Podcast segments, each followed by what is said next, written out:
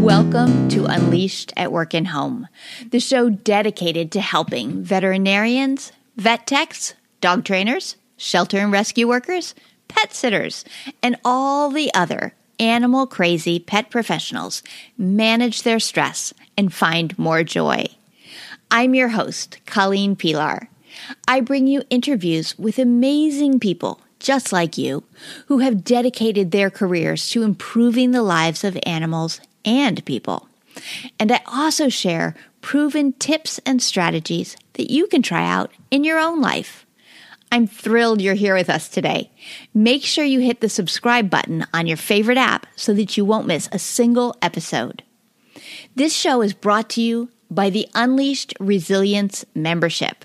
If you like the ideas shared in this episode, then you're invited to continue the conversation with other lifelong learners in the membership area, which you can find out more about at ColleenPelar.com. As part of the Unleashed Resilience community, you'll get access to monthly learning labs, a catalog of previous classes, plus monthly interactive group discussions. We're a friendly, supportive group with an exclusive private Facebook group and forum.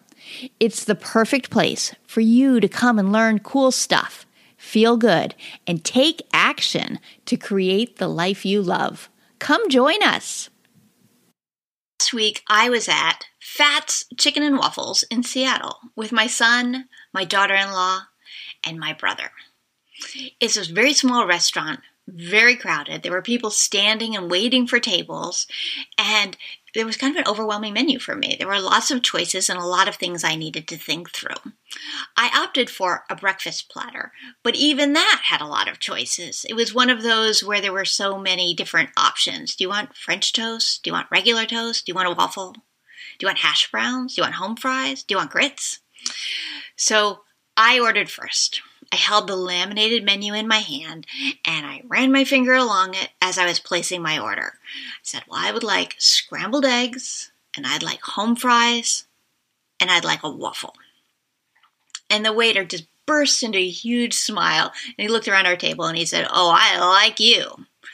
Usually I have to ask, Well, how do you want your eggs cooked? And what sides do you want with that?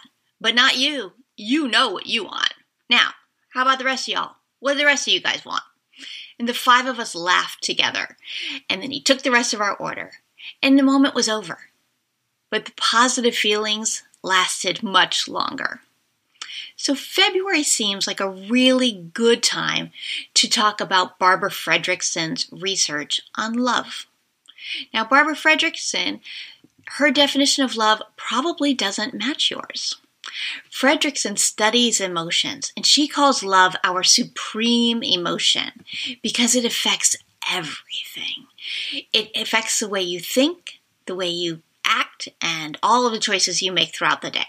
The things you think, feel, and do.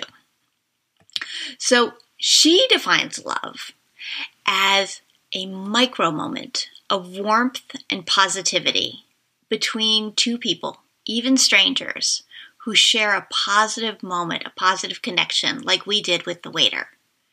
It doesn't have to be a big emotion, it doesn't have to be a lasting emotion. It just needs to be a moment where two individuals connect, two or more individuals. In this case, it was our group. Now, Fredrickson doesn't have research on, at least not that I'm aware of, on connection like this with animals, but I think most of us pet professionals can say we've had those moments of love with animals on a regular basis. Moments where we are fully present with one another and we're feeling the connection. The feeling part is important. Fredrickson really bases her definition on your body's experience of love. She likes to look at the pieces of how your brain is responding.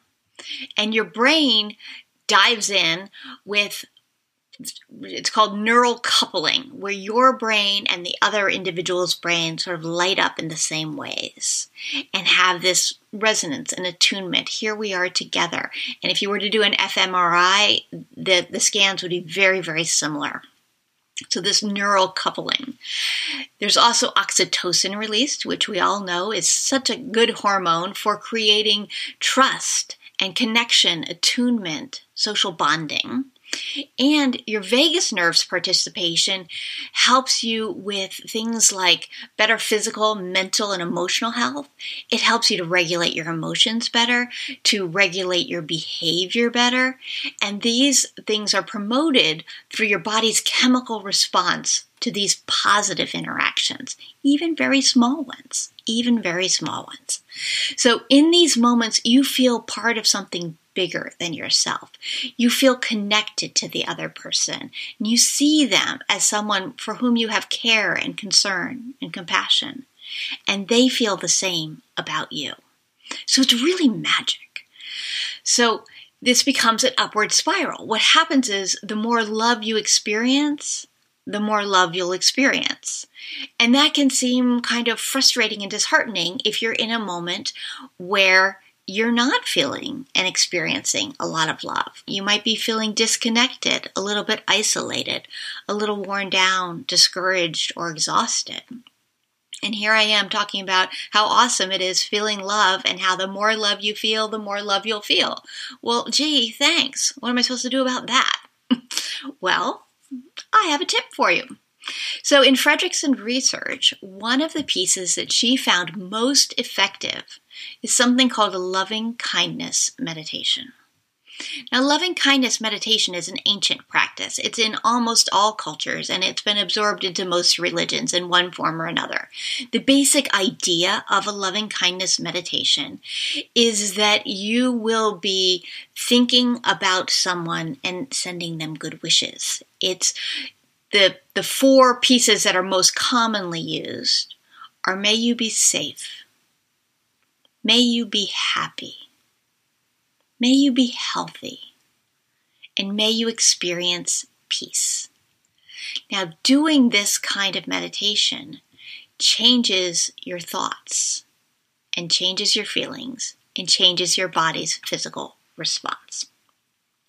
So, what happens is your by doing this practice, by thinking about people and sending these wishes toward them, your body language will become more open and more expressive, more inviting, which other people will naturally respond to. Your vocal patterns will be more upbeat and interesting, which other people will naturally respond to. It will change your thoughts so that you become more caring, more compassionate, more concerned about others and people will start to feel safer around you. Now, you're not actually doing anything with others at this point. You are just thinking thoughts. But thinking these thoughts is creating some of these biochemical changes in your body that will have the effect externally throughout your day. So, how do you do that? Well, first, I want to say that the goal is not to be positive.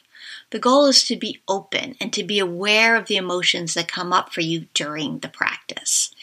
And you are going to just try to take a moment and think about someone. It's easiest to start with someone that you care about very deeply. So often that's a pet. Often it is an animal because you have fewer conflicted feelings about them, but someone that you care about very, very deeply a friend, a loved one, an animal, anyone you can create these positive, tender feelings toward. And using your breath cycle, take a moment to just slowly think each thought, one per cycle. So, may you be safe. May you be happy. May you be healthy. May you experience peace. What comes up for your body when you think those thoughts? What do you notice?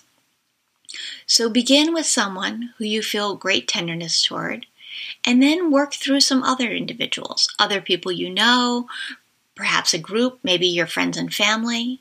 You can do it as a clump. May all of my friends and family feel safe. May all of my friends and family feel happy. May all of my friends and family feel healthy. May all of my friends and family experience peace.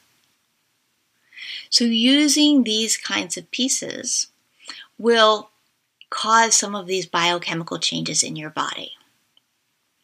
You can also do loving kindness toward yourself.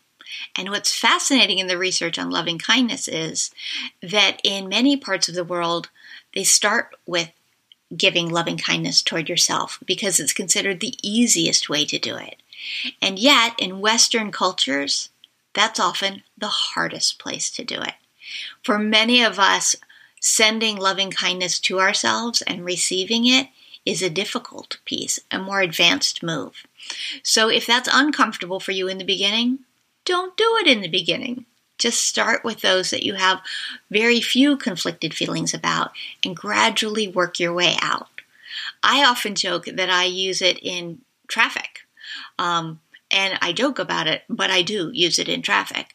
So if somebody cuts me off, in my head, I start with, may you be safe, because that's where it starts.